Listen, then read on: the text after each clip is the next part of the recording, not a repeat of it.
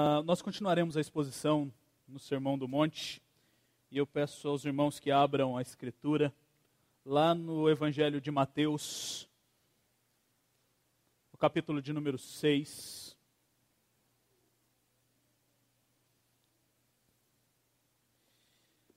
Mateus, capítulo de número 6.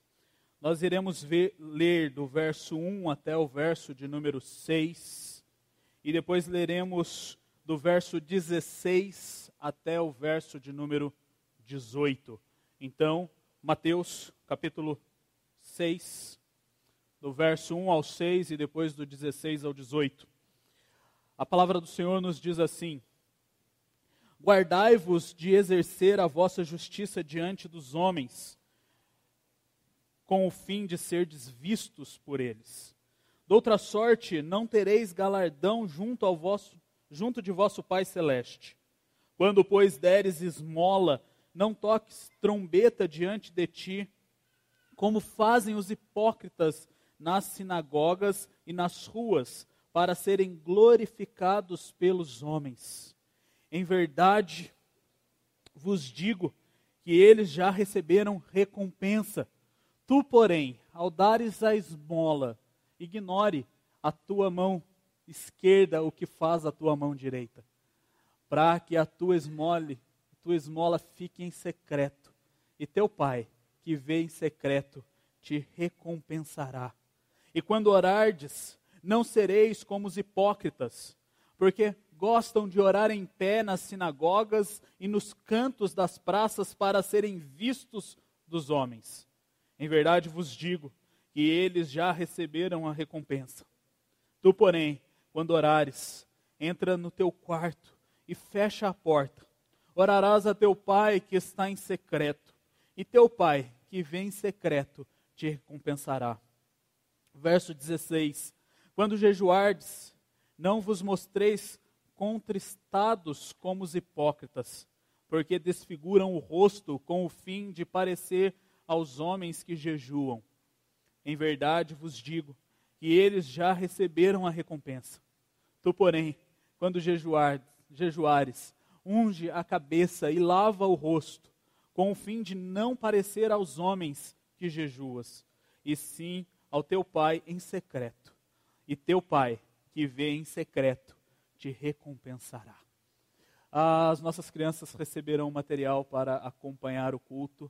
Ah, hoje é domingo de ceia, então elas não saem ah, para a aula uh, e fico, permanecem conosco. Então, peço aos pais que ajudem os seus filhos uh, com a atividade. Vamos orar?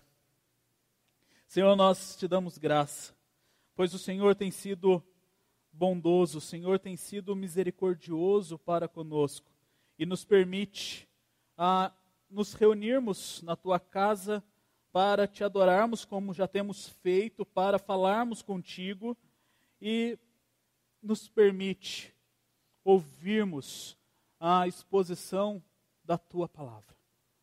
Senhor, que possamos juntos nessa manhã, ao ouvirmos a exposição da tua palavra, nos dispormos a praticá-la e a aplicá-la no nosso dia a dia. E fazendo isso, que nós possamos fazer para a glória do Senhor unicamente.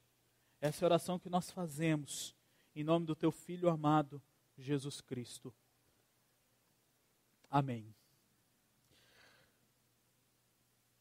Talvez ah, vocês já devem ter ouvido esta frase: Deus odeia religião. Eu vou praticar o cristianismo sem ser religioso. Serei livre de todas as amarras religiosas, pois eu vivo pela graça. Esse é um discurso que algumas pessoas, ou muitas pessoas, têm usado para saírem da igreja, não congregar e viverem a sua vida fora da igreja e se autodenominarem não religiosos. Ah, eu sou cristão, então eu não estou preso aos hábitos religiosos ou ah, preso ao que a religião faz. Então eu quero ter liberdade, eu quero fazer da maneira que eu acho que deve ser feito. A questão que envolve este, este tipo de declaração é que quem a faz perde a consciência de que no cristianismo a salvação nunca vem por meio da religião ou por meio dos hábitos religiosos. Mas o cristianismo, ele não é livre dos hábitos religiosos. Aqui nós precisamos lembrar o que estava acontecendo. E desde o início do Sermão do Monte, Cristo ele estava ah, expondo o cristianismo e combatendo uma visão que estava sendo ensinada pelos fariseus de como deveriam viver o cristianismo. Então, quando nós olhamos para as bem-aventuranças, Cristo ali ele descreve o caráter do cristão. Quando nós caminhamos um pouco mais, ainda no capítulo 5, e vemos que nós somos chamados para sermos sal na terra e luz do mundo, Cristo descreve como deve ser a nossa influência no meio onde estamos inseridos. E ele continua o capítulo 5 e até o final do capítulo 5. Semana passada nós encerramos as antíteses, onde Cristo, de maneira bem clara e objetiva, rebateu a interpretação que os fariseus estavam dando sobre a lei e sobre como eles deveriam viver a ética cristã. E todos, todas as expressões, elas começavam com Cristo dizendo assim: Ouvistes o que foi dito? Eu, porém, vos digo. E aqui nessa sequência do capítulo 6, Cristo, ele agora vem falar sobre os hábitos religiosos. Hábitos esses praticados pelos fariseus, mas também esperado que, dos seus discípulos.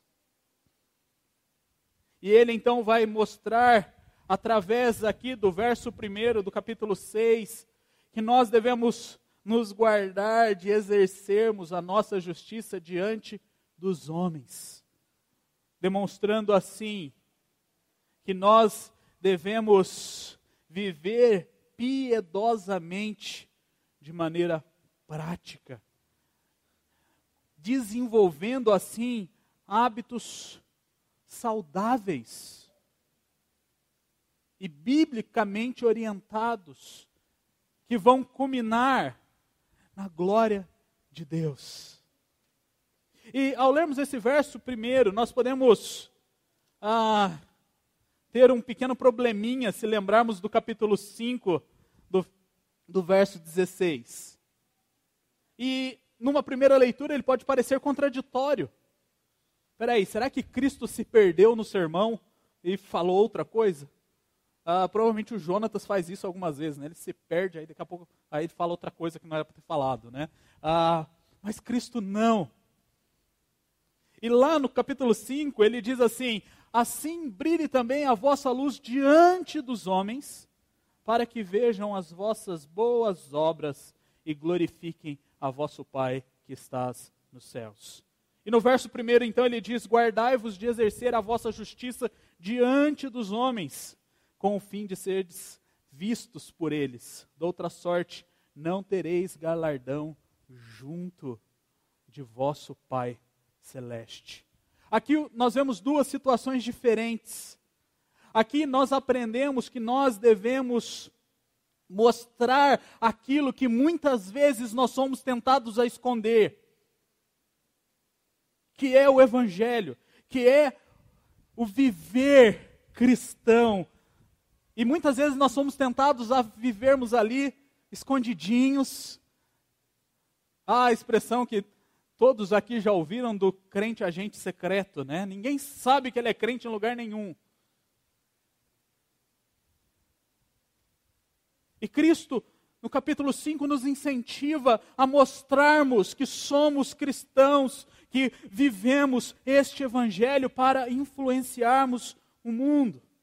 E aqui ele está mostrando o oposto, ele está dizendo: agora você esconda aquilo que você é tentado a mostrar. E muitas vezes nós somos tentados a mostrar aquilo que nós fazemos, as nossas boas obras, a nossa santidade.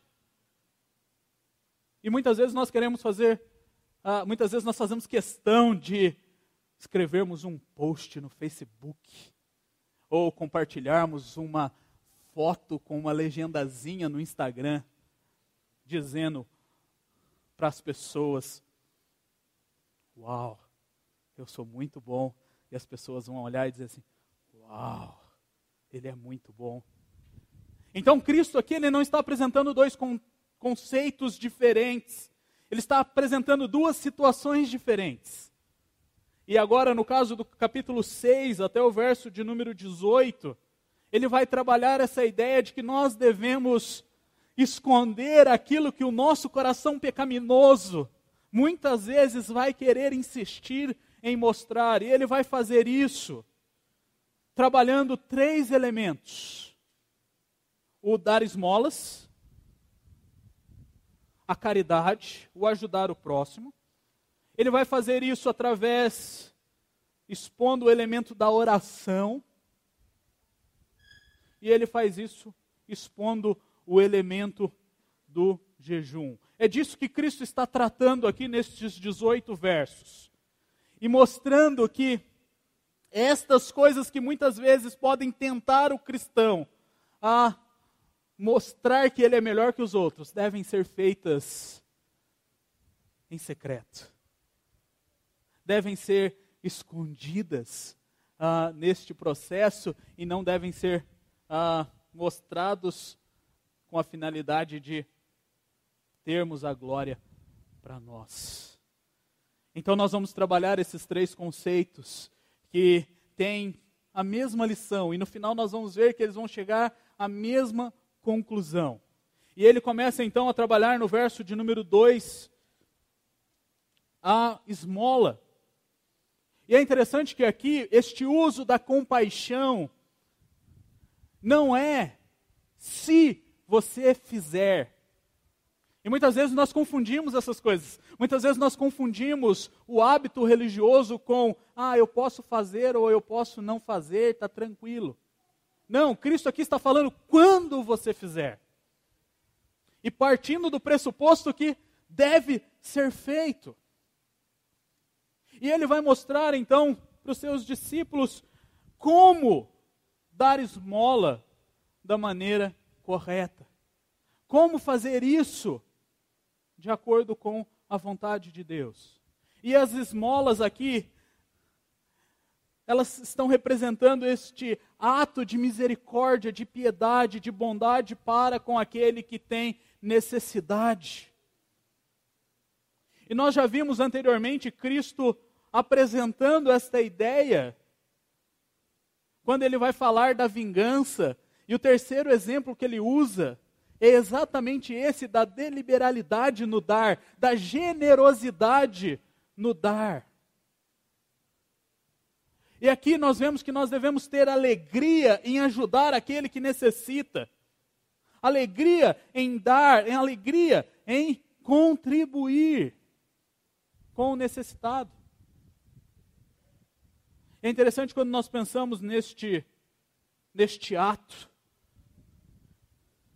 este ato, quando não é praticado, ele pode trazer à luz um problema no nosso coração. Quando nós não temos generosidade no dar, nós podemos enfrentar um problema seríssimo com o amor às nossas posses e o amor ao dinheiro.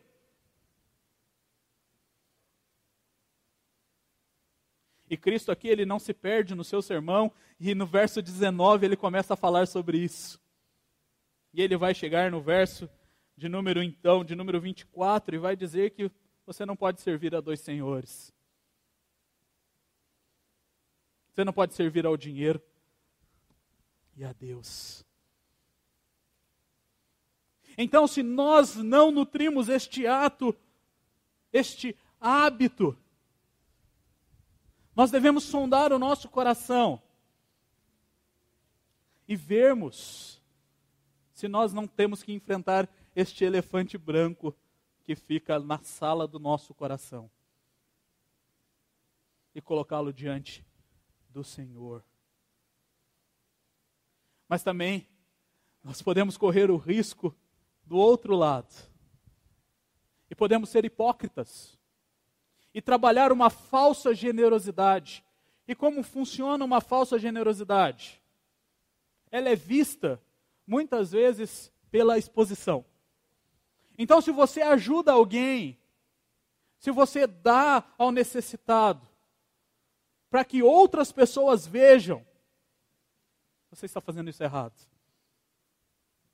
Você está nutrindo o hábito que não vai ajudá-lo a desenvolver uma vida cristã saudável.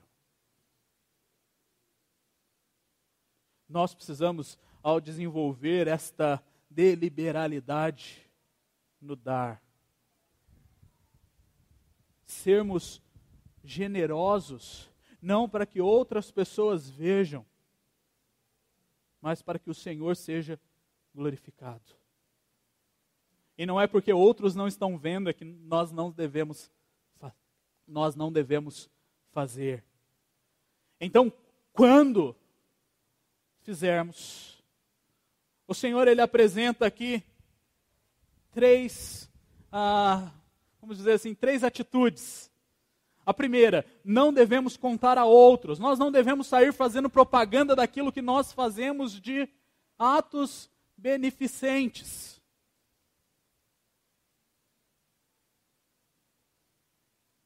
Porque senão nós iremos fazer simplesmente para que as pessoas se agradem de nós e para que nós sejamos reconhecidos por elas. E aqui Cristo ele traz uma ilustração para aplicar este conceito do fazer em secreto.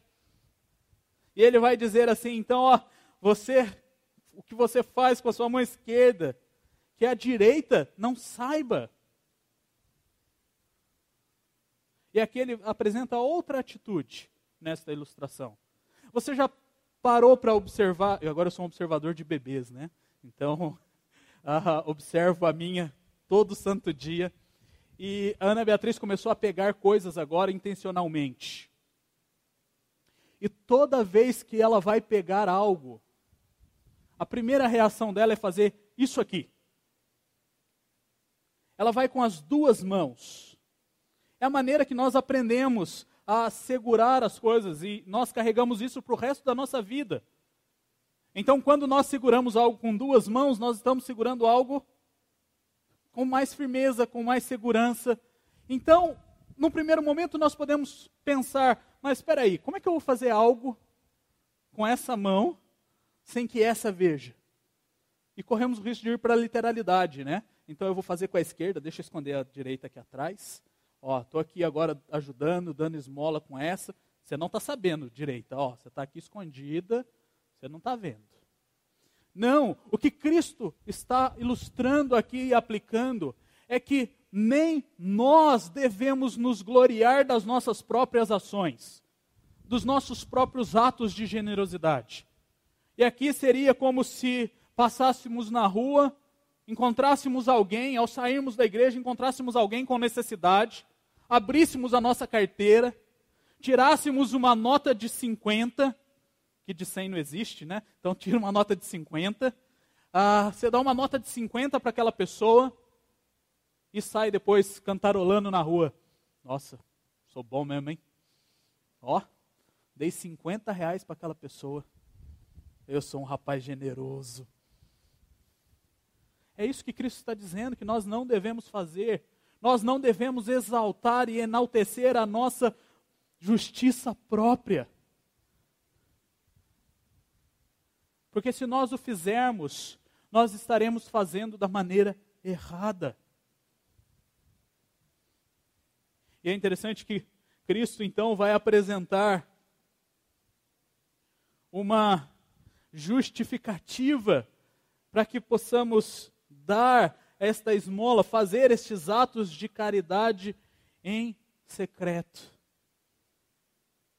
E ele conclui este primeiro hábito religioso, dizendo: O teu Pai, que vê em secreto, te recompensará.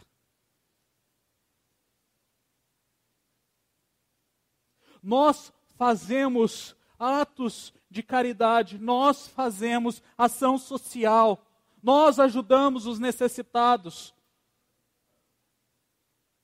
Não para que os outros se agradem de nós, não para que nós sejamos inflados no nosso ego,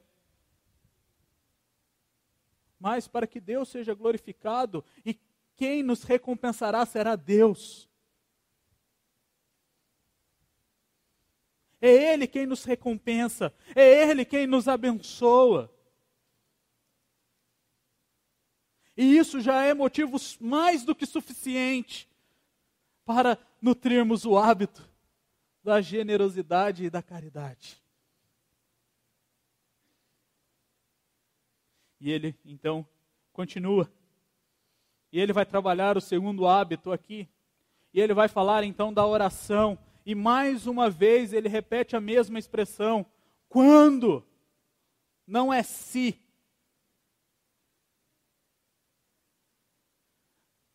Então Cristo ele já presume que a oração faz parte da vida cristã, faz parte do exercício do cristianismo. E ele diz então: quando orardes, não sereis como os hipócritas, porque gostam de orar em pé nas sinagogas e nos cantos das praças, para serem vistos dos homens. Em verdade vos digo que eles já receberam a recompensa. Tu, porém, quando orares, entra no teu quarto e fecha a porta, orarás a teu pai que está em secreto, e teu pai que vê em secreto te recompensará. E aqui então ele vai trazer a ilustração de dois homens orando.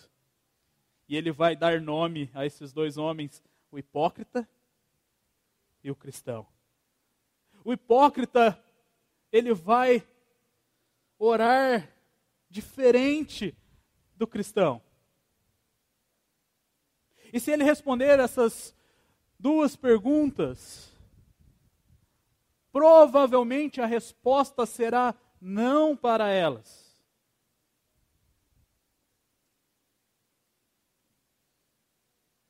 Gosta de orar? Não. Gosta de Deus a quem supostamente ele ora? Não.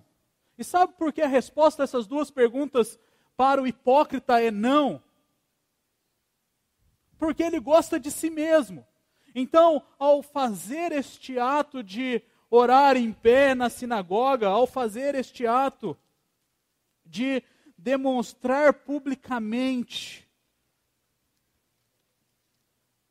Ele está simplesmente mostrando que ele gosta de si mesmo.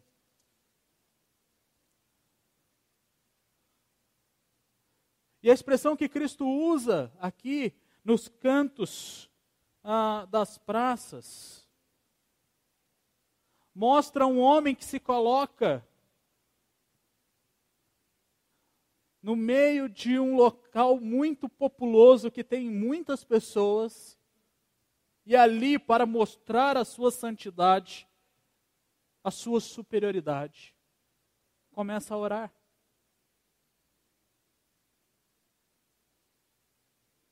Talvez você possa até ter presenciado isso alguma vez em São Paulo. Ah, acontece algumas vezes em alguns locais. E é como se o hipócrita chegasse na Praça da Sé e olhasse para aquelas pessoas e dissesse assim: agora eu vou orar porque eu sou bom. E na sua oração, ele não inclui Deus, ele se inclui. E sabe por que, que ele faz isso? Porque ele gosta da sua reputação. Ele gosta de se manter bem aos olhos dos outros. Ele gosta do louvor dos homens e não daquilo que Deus fa faz por ele através da oração. Então a devoção dele se torna exibição. E ele não está preocupado com quem escuta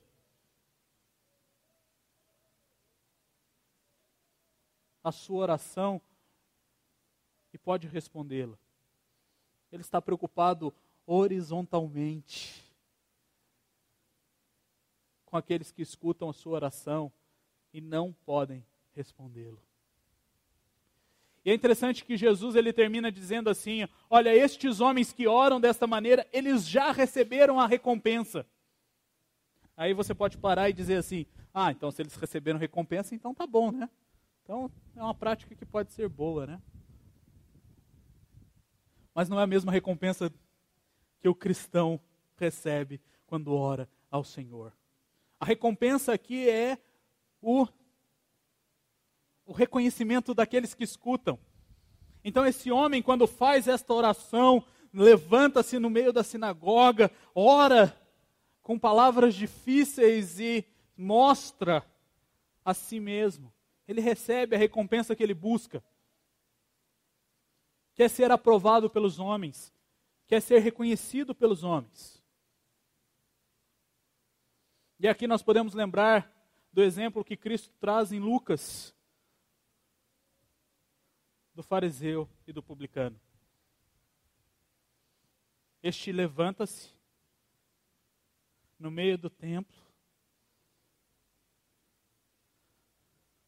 olha e diz assim: Eu sou o maioral aqui.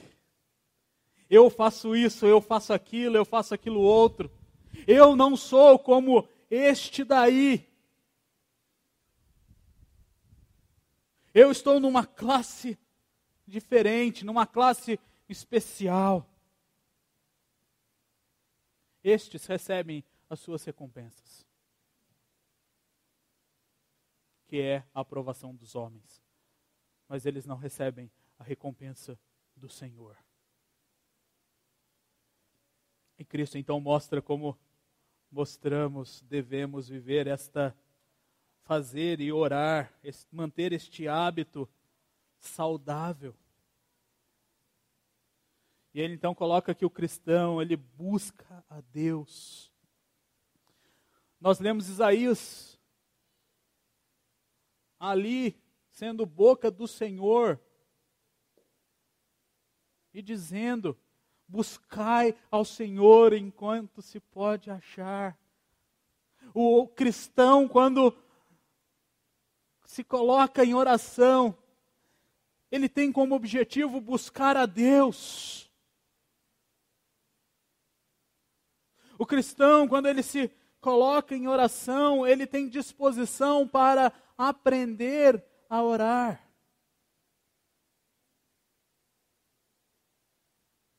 É interessante que depois do verso 7 até o verso de número 15, o texto que eu pulei, que será exposto na semana que vem, Cristo, ele está ensinando como orar.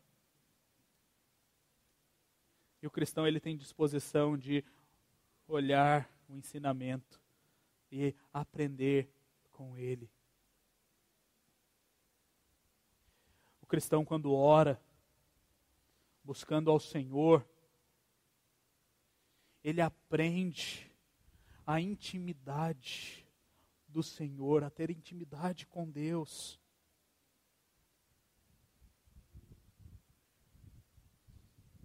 E é através da oração que nós desenvolvemos esse relacionamento íntimo com o Pai.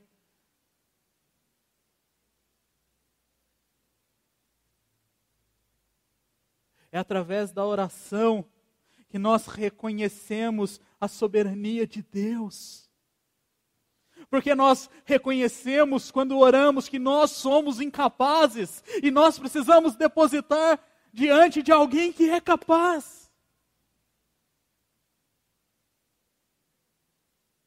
Quando desenvolvemos o hábito de oração, nós conhecemos a Deus não mais como um Deus distante, um Deus frio, mas um Deus próximo. Nós o conhecemos como Pai.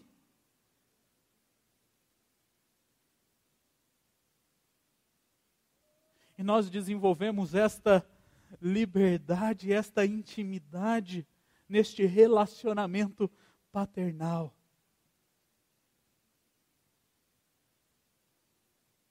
E quando nós nos colocamos diante de Deus em oração, nós não nos importamos com a aprovação dos homens, porque nós não a buscamos. Nós buscamos a aprovação de Deus. E diferentemente do hipócrita que torna a sua devoção em exibição, o cristão ele torna a sua devoção em prazer.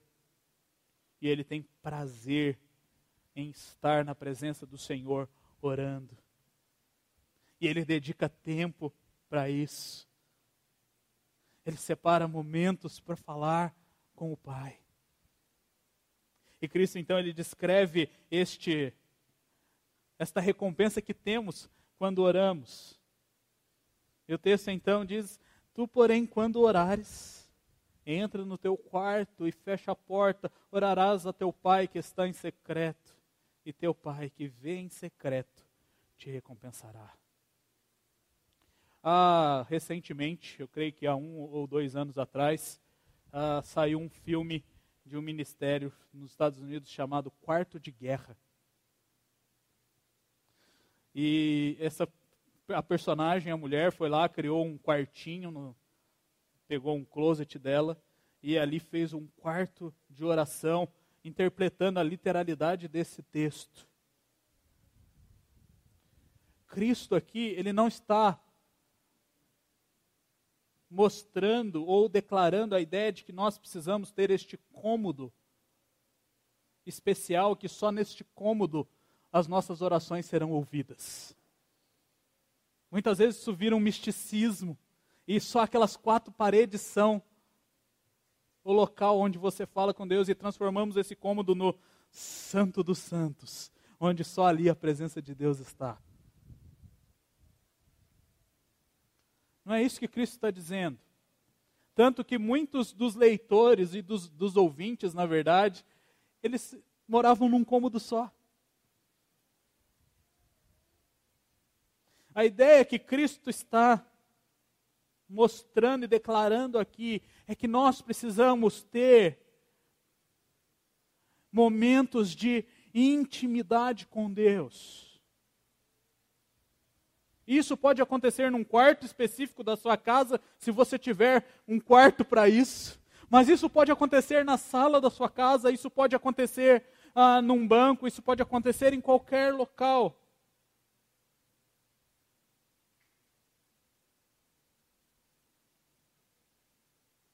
Porque a ideia é que nós não iremos orar só para as pessoas verem. Nós iremos desenvolver intimidade com Deus e através da intimidade com Deus, por meio da oração, nós temos o nosso coração moldado por Deus. Muitas vezes nós queremos usar a oração como uma ferramenta de escravização de Deus. E muitas vezes nós dizemos: ah, peraí, Deus não está respondendo a minha oração. Espera aí, vou orar de novo aqui. Deus não está respondendo. Não, Deus, responde a minha oração. E nós perdemos a noção, perdemos a, a ideia e o conceito de que a oração não é para mudar a Deus. Não é para moldar Deus de acordo com a minha vontade ou de acordo com o que eu quero. Mas a oração é para me moldar a vontade de Deus. É para me ensinar que Deus age como Ele quer, da maneira que Ele apraz. E Cristo mais uma vez termina que quem recompensa esta oração é o Senhor, na intimidade na qual ela é feita da mesma maneira, porque Deus nos vê no nosso secreto. e ele responde a oração. E ele vai tratar então o terceiro hábito. E o terceiro hábito aqui é o mais ah, mais delicado. A gente ficou, ah, eu quase deixei o Reverendo Mauro pregar ele sozinho, mas eu fui bonzinho.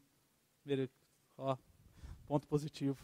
Ah, aqui segue a mesma sequência, a mesma estrutura que ele estava dizendo a respeito do hábito do dar esmolas e do hábito da oração.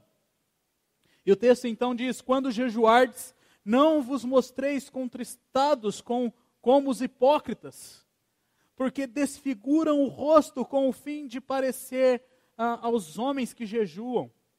Em verdade vos digo que eles já receberam recompensa.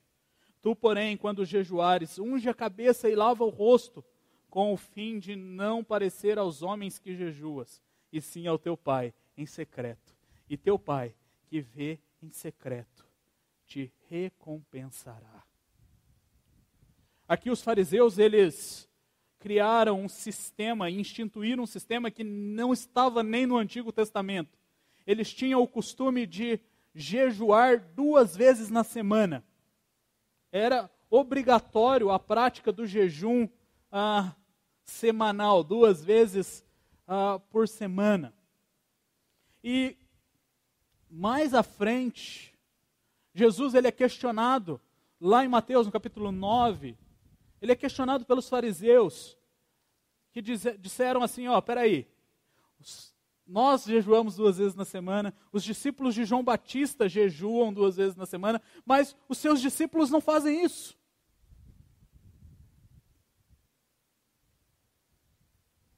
Mas, quando nós olhamos para a, prática do jejum que eles faziam, ela se enquadra na prática do dar esmolas e na prática da oração.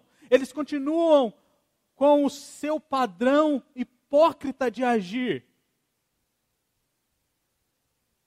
E o texto aqui nos diz que eles então desfiguram o rosto a fim de parecer aos homens que jejuam. Eles, como se, a ideia é como se eles fizessem intencionalmente, pegassem, bagunçassem o cabelo, agora eu posso fazer isso no meu que está curtinho, não vai bagunçar, o seu também não, ah, pegassem aquele colírio especial que atores usam, né, para colocar no olho e começar a chorar, para que as pessoas vissem a angústia, vissem a aflição. Mas o que Cristo está mostrando é que não é se você jejuar ou se você mantiver o hábito, mas é quando. Ela é uma prática também incluída na vida cristã. Jesus ele não ensina sobre se devemos ou não jejuar. Ele vai então tomar por certo que nós jejuaremos. E aqui ele vai nos ensinar como fazer e ele mostra como não fazer. E ele começa mostrando ah, como não fazer. O que é jejum? Quando nós olhamos para a Escritura no Antigo Testamento, nós vemos, ah, ao lermos Levítico, nós vemos que jejuar, ele está relacionado ao ato de afligir a alma.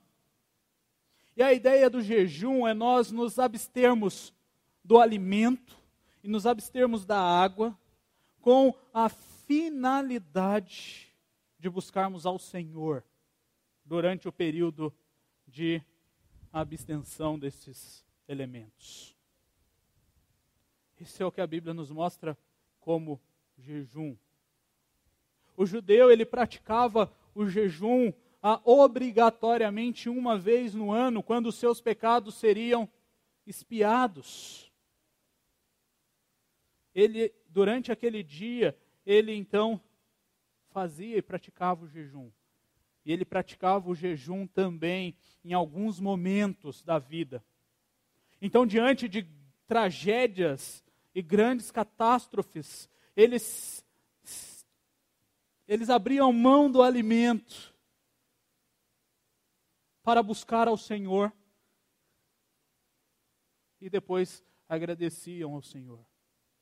Diante dos seus pecados, como sinal de arrependimento, eles abriam mão do alimento para buscar ao Senhor. E é interessante quando nós pensamos no jejum, toda vez que o jejum ele é mencionado na Escritura, ele está conectado com a oração. Não há jejum sem oração.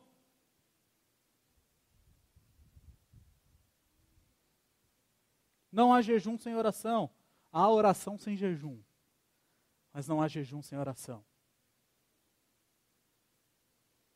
Então, ah, quando nós olhamos Cristo, então ele começa a trabalhar a hipocrisia e mostra o perigo do jejum. E ele, a, nós precisamos responder essas duas perguntas. Qual é o objetivo do jejum? É buscar aos homens o reconhecimento dos homens ou buscar a Deus? A prática do hipócrita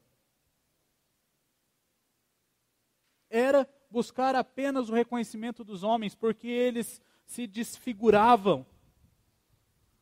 Para que as pessoas olhassem para eles e dissessem assim: Uau! Isso aí, hein? Está fazendo jejum, cabra bom. Ó, Parabéns. E, apesar da aparência de estarem fazendo algo certo, a motivação estava totalmente errada.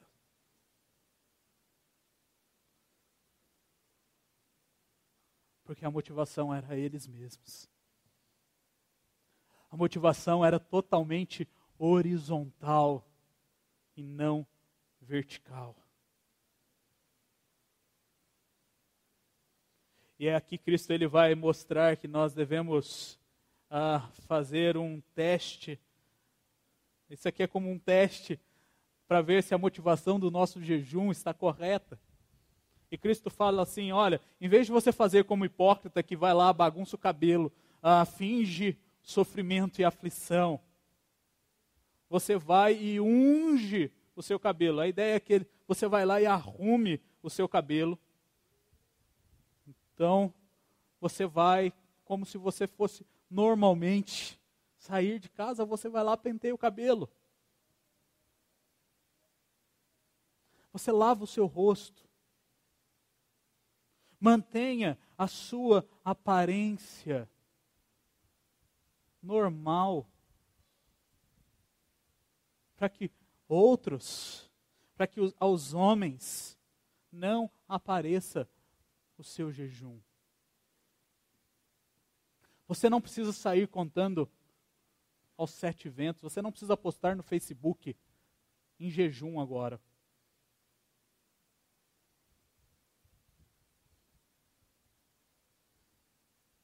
Você precisa mostrar que você está buscando a Deus e a pergunta é: e se as pessoas descobrirem que eu estou fazendo jejum?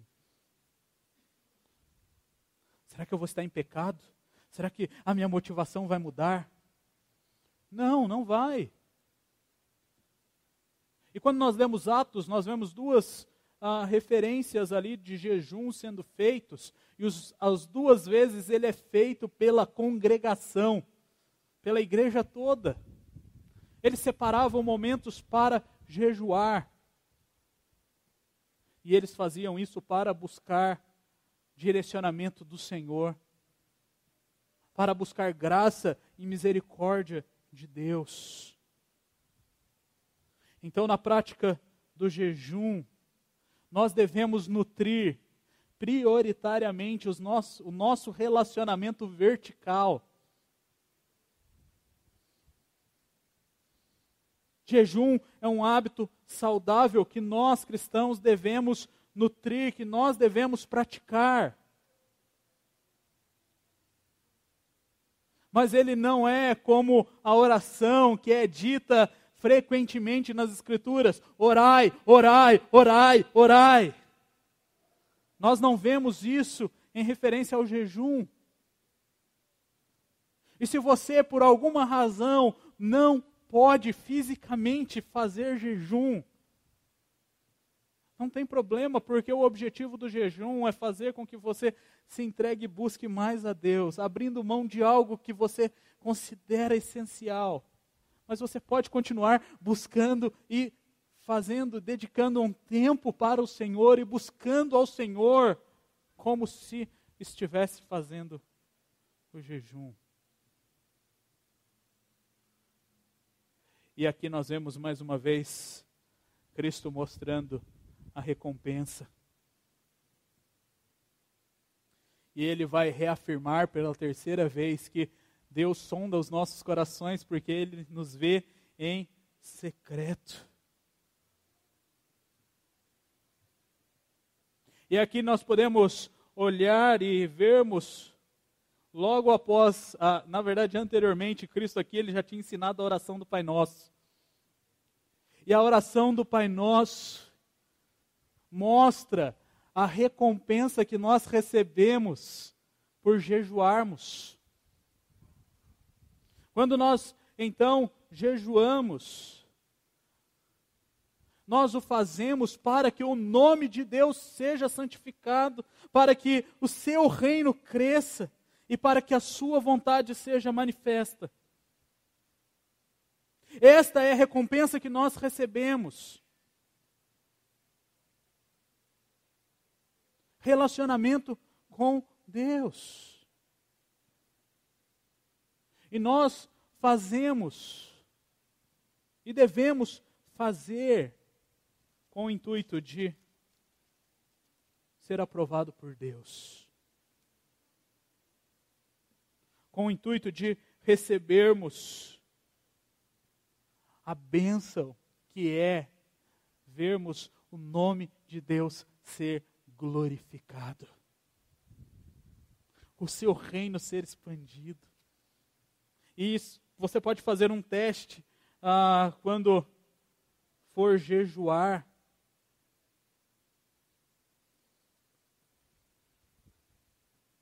E você pode fazer algumas perguntas. Você pode perguntar: olha, quando eu jejuo pelos meus filhos, eu quero que eles sejam salvos, porque isso santificaria o nome de Deus? Será que eu desejo a paz no mundo e que nações fechadas para o Evangelho se abram por causa do avanço do reinado de Jesus? Será que quando eu jejuo pela minha nação, eu quero que líderes honestos que nos governam nos governam fazendo a vontade santa e revelada de Deus para aqueles que estão abaixo deles?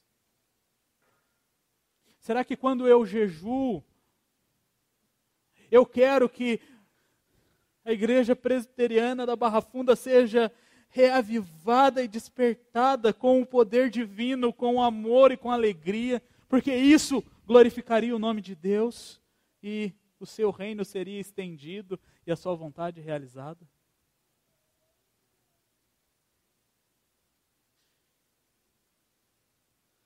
Nós devemos nutrir estes hábitos. Uma, porque eles não são proibidos, eles são esperados de nós. E o que nós vamos fazer?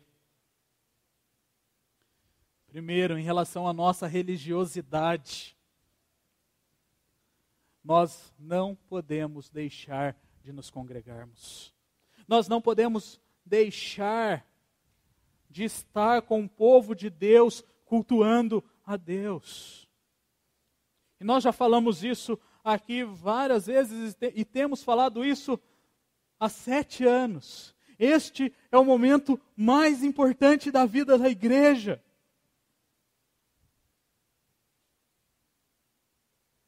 Então, para mantermos a nossa religiosidade sadia, nós não podemos deixar a congregação, o congregar. Nós não podemos deixar de orar pública e privadamente. E nas nossas orações públicas, nós não devemos aparecer, mas Deus deve aparecer. Ele é quem deve ser visto quando nós oramos. E vivendo a nossa religiosidade, nós não devemos buscar a graça distante do povo de Deus. E aqui de maneira muito clara e objetiva, você não pode ser um crente de Facebook almejando alcançar as mesmas bênçãos, porque você não vai receber. Você que nos, nos vê e nos escuta pela internet, procure uma igreja para se congregar. Esteja com o povo de Deus. Quando praticarmos a caridade, os nossos atos de justiça, nós devemos mostrar generosidade e compaixão na prática. Nós precisamos arregaçar as nossas mangas e fazer. Nós temos um ministério na nossa igreja de ação social.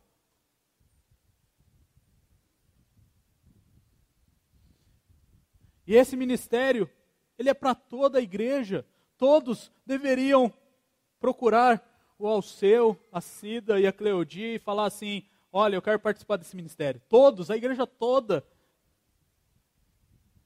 e ir, ajudar, ser generoso, demonstrar compaixão. Nós devemos aprender e praticar o dar a quem tem necessidade. Porque quem cuida de nós e nos provê é Deus. Então, em vez de sermos possessivos com as nossas posses, deveríamos ser generosos no dar. O exercício da generosidade deve ser praticado para que nós, então, como igreja, aprendamos a nos alegrar.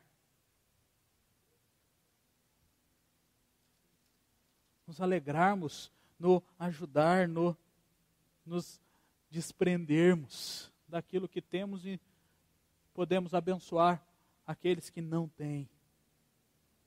E nós devemos fazer isso para a glória de Deus. Devemos fazer isso para a glória de Deus, para que Deus seja exaltado e reconhecido.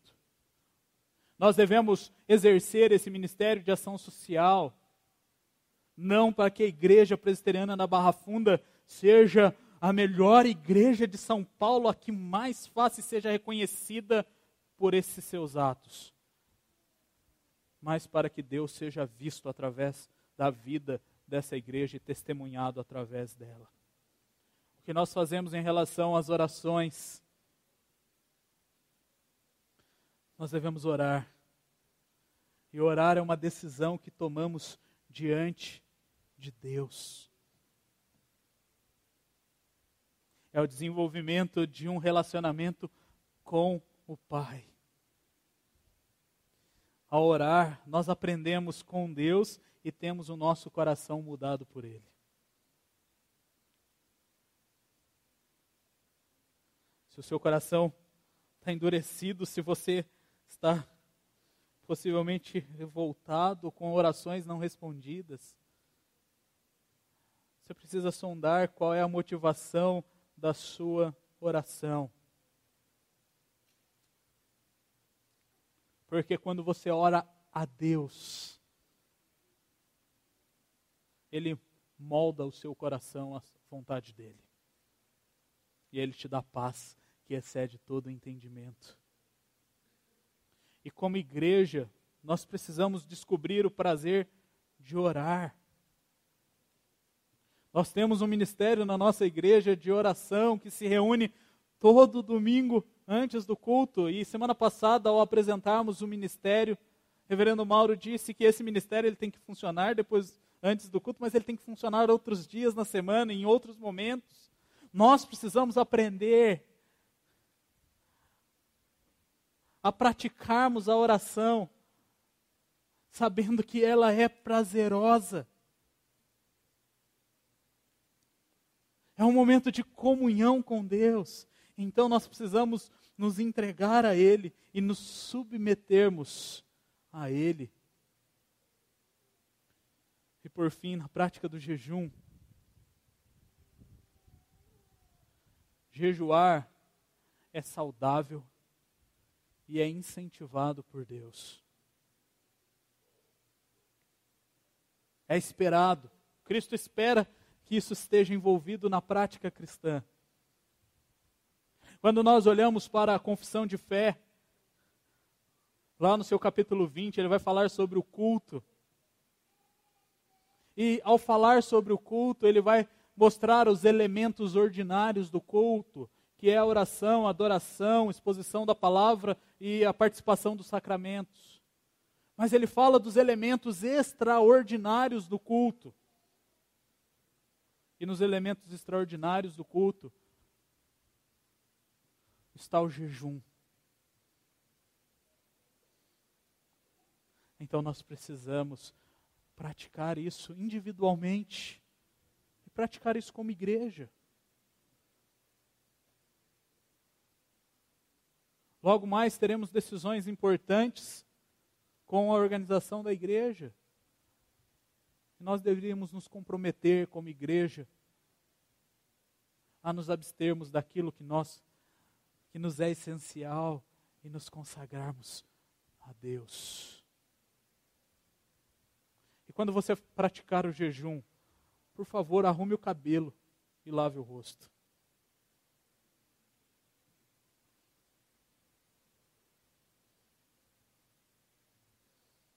Se as pessoas descobrirem, você não estará pecando, mas não faça para que as pessoas vejam somente. Descubra o prazer do jejum, porque através do jejum o nome de Deus é santificado, o seu reino é expandido e a sua vontade é feita. E nós nos submetemos a ela. Que Deus nos conceda a graça para desenvolvermos e nutrirmos hábitos religiosos saudáveis e biblicamente orientados.